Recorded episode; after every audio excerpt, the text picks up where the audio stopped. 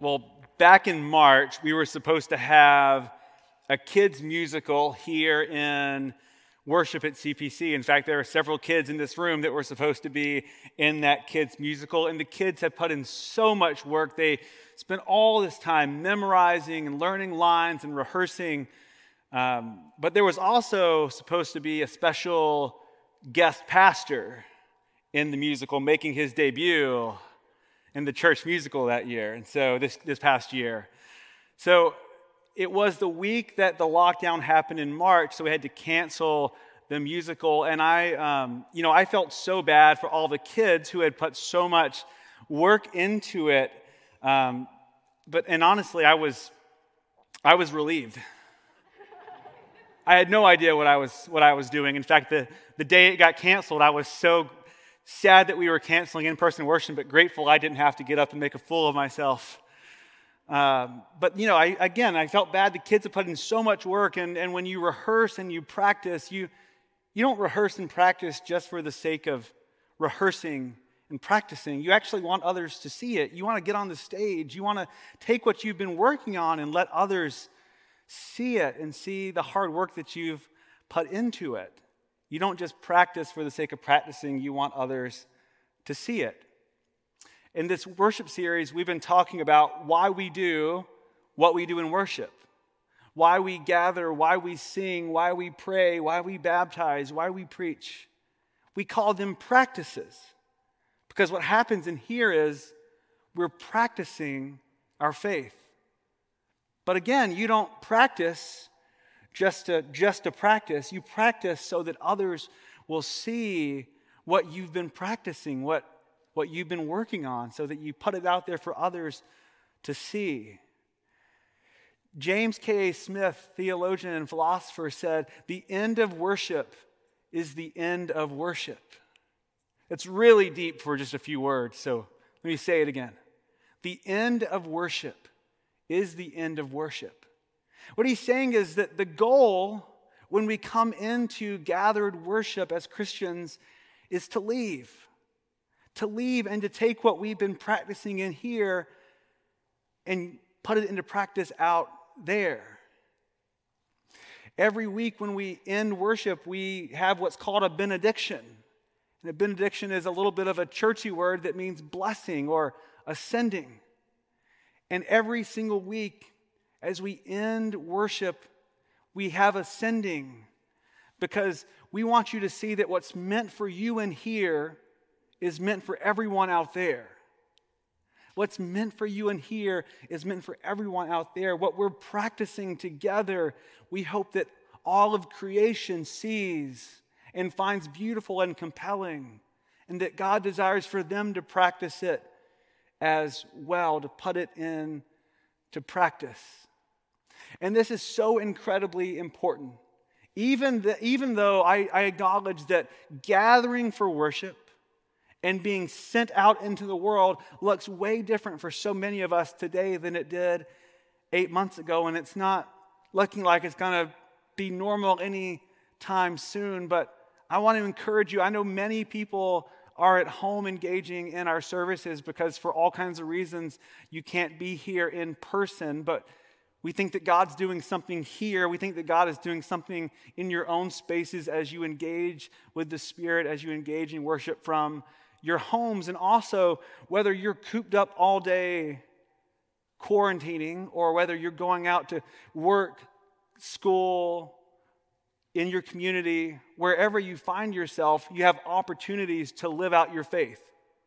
You have opportunities to love people where God has placed you in homes in neighborhoods, in workplaces, in schools. Every day we have opportunities to live out what we believe and how we engage with others. And so this is incredibly important that we understand why we're sent. And let me also say, if we don't find that what we do in here is meaningful when we go out there, eventually it won't be meaningful in here.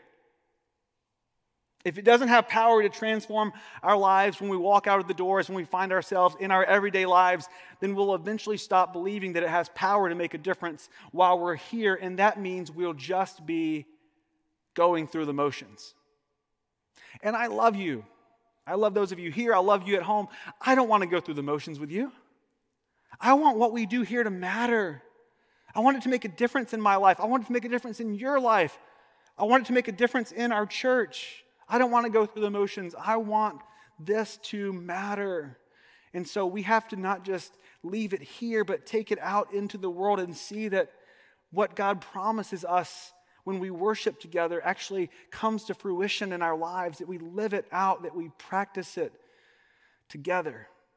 So this morning, I want us to look at two different benedictions in Scripture so that we might learn what it is that God wants us to take with us as we leave worship and go out into our everyday lives with Jesus. So, we're going to look at two passages. One is in the book of Numbers in the Old Testament. So, Numbers chapter 6. If you have a Bible, please turn there. We're in Numbers 6 22. If you don't, uh, jot it down, read it when you get home, or follow along. Again, we only have one screen, so follow along on the screen uh, and, uh, or on your TV or on your screen at home. So, number 6, verse 22. The Lord spoke to Moses, saying, Speak to Aaron and his sons. So, Aaron and his sons were the priests of Israel, so the spiritual leaders of the nation of Israel. Thus you shall bless the people of Israel. You shall say to them, The Lord bless you and keep you. The Lord make his face to shine upon you and be gracious to you. The Lord lift up his countenance upon you and give you peace. So shall they put my name upon the people of Israel, and I will bless them. So the people of Israel will be identified by the name of God, and God will bless them. God will send them. So if you've ever experienced when we send kids to camp in the summer at CPC, kids or students, what often happens is we gather all of the kids or all the students either in the parking lot around buses or in the great room, and we gather with parents and leaders, and we, you know, someone gives some instructions and someone says a few words, and then we pray over the students. And, and obviously, we pray for safe travel and safety. We pray for the leaders, that, that the leaders don't lose their minds on the trip. We also pray blessings over the students. Like we hope that they have an encounter with Jesus that is enriching and life changing while they're away at camp. And this is kind of what's happening in the book of Numbers. They're not going to camp, but, but God is sending them into the promised land. So the Israelites are on the edge of the promised land. They're journeying towards this place where God is sending them. And God gives them instructions on how to practice their faith. And then He sends them by naming what's essential for them to live out their faith in the land. And so in this first section of the Bible, we see that God is giving instructions to His people. Here's how to live. Here's what God wants for you. And then the benediction sends them to live it out. And when we gather for worship, we're practicing together. Here's what God wants for our lives. And then we send you out into the world so that you live it out. Two things in this passage I want you to see about uh, what God says are essential for them to put their faith into practice as they enter the land, and what will be essential for us to put our faith into practice as we go out into the world. So, two things. The first is peace. He says, May, the, may God lift his countenance upon you and give you peace. When we send you out at the end of worship, we often say some version of go in peace, and that's on purpose. Now, when we say go in peace, we're not saying go and have a really boring life. Go have a really uneventful life. Do not get into trouble. Be as boring as possible. The Hebrew word for peace was the word shalom, and shalom meant wholeness. So when we say go in peace, we're saying go and be whole. God is telling the Israelites, be whole. Experience the full life that I have for you. Go in the midst of a fractured and broken world and be whole.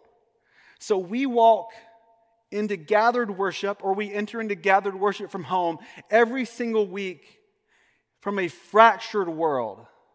A fractured world that tells us stories about what it means to be a whole human.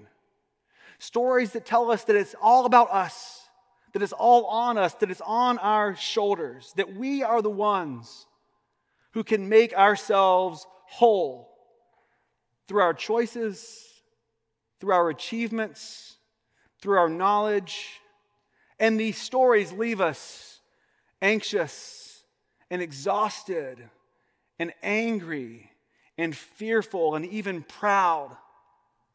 But then every week we come back to worship because the practices of worship remind us about what God says makes for a whole human, about what God says about who we are and what will make us whole when we practice our dependence upon Him rather than dependence upon ourselves, when we believe that His love is relentless, even when we make mistakes, even when we fail. We acknowledge together that we cannot do this on our own or we cannot do it by ourselves, that we need each other, and more importantly, we need Jesus. We come together to say we are not who the world says we are. We are who God says we are. What I want you to see is that when you leave gathered worship, when gathered worship ends, that you've practiced nothing less than God's vision of what it means to be a whole human. And it means that when you go from here and we say, Go in peace, we're saying, Go and be whole in the midst of a fractured world. Show a fractured world what a whole human looks like. And that means that we don't just need to be sent in peace, we also need the second word I want you to see, and that's the word bless. The word bless, it's used three times in this benediction in Numbers 6. Bless is another one of those words that we hear so frequently in church that they just it sort of becomes meaningless. It becomes like Christianese. We forget what it actually means. But the Hebrew word for bless is the word for empower. And in the ancient world, if a sovereign or a king or a deity was to bless you, it meant that they were to authorize you to go into the world and, and act on their behalf. It meant you carried authority on behalf of the sovereign. And so the Israelites aren't just sent to wander into the land and figure it out, but they're sent with the full authority of the God who sends them, that they are commissioned for the mission to live out what God desires for their lives. And it wasn't optional. There was no, there was no other plan. God didn't say, hey, I'm giving you this land.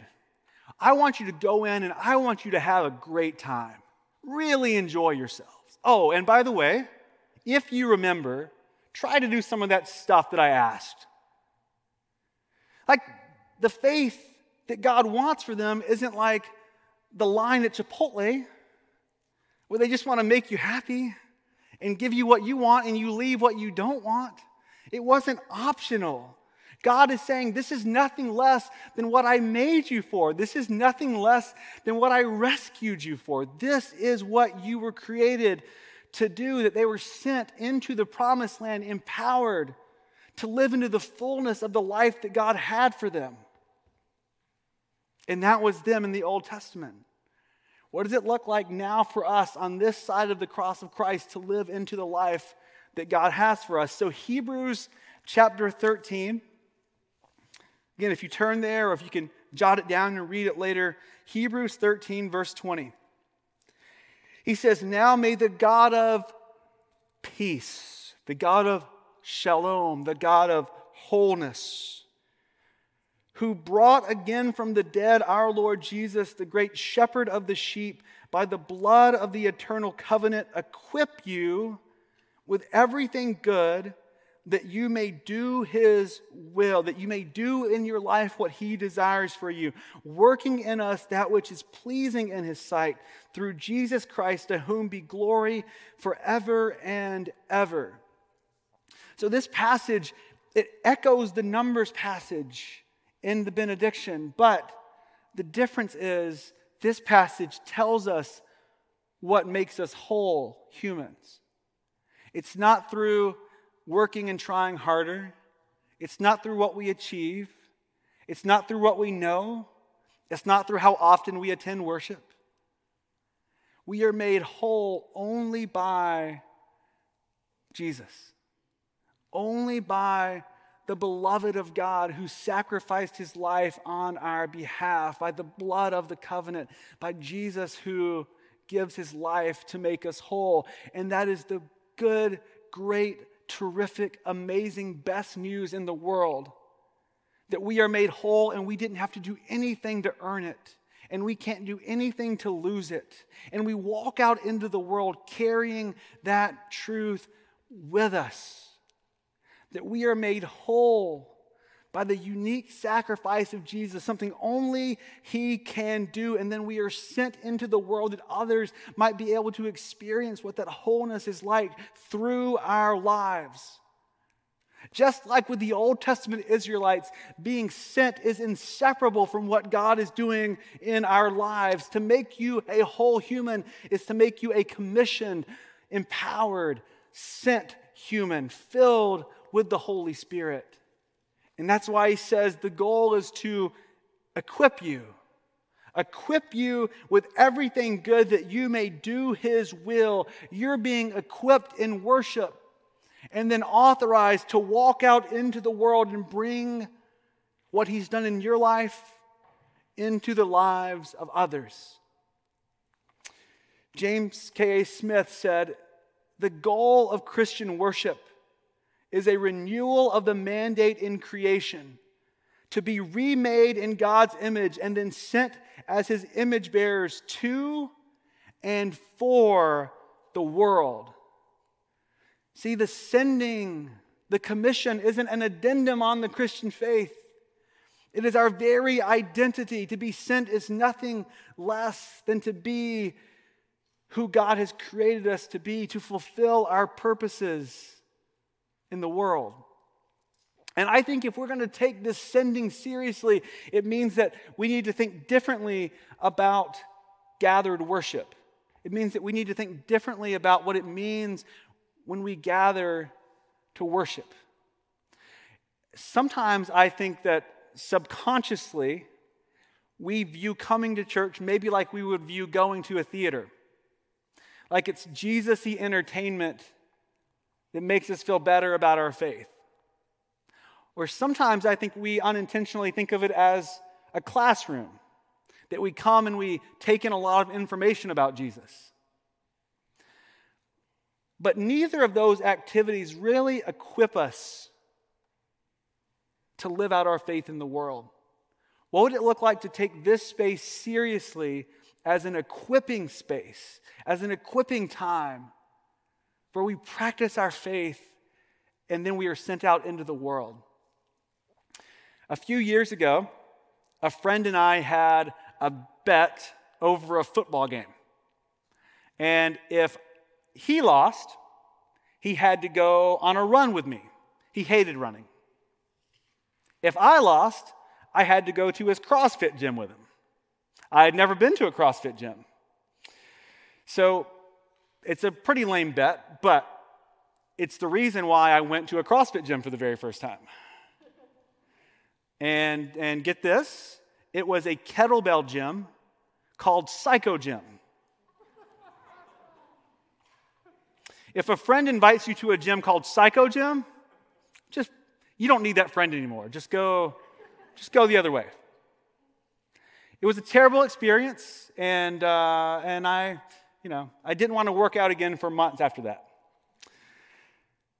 But here's what I came to realize and, and eventually came to love about group workouts. So years later, I, I, found myself getting into these sort of boot camp style group workouts because it's something beautiful about a group of people coming together to exercise. Everyone's doing the same exercise.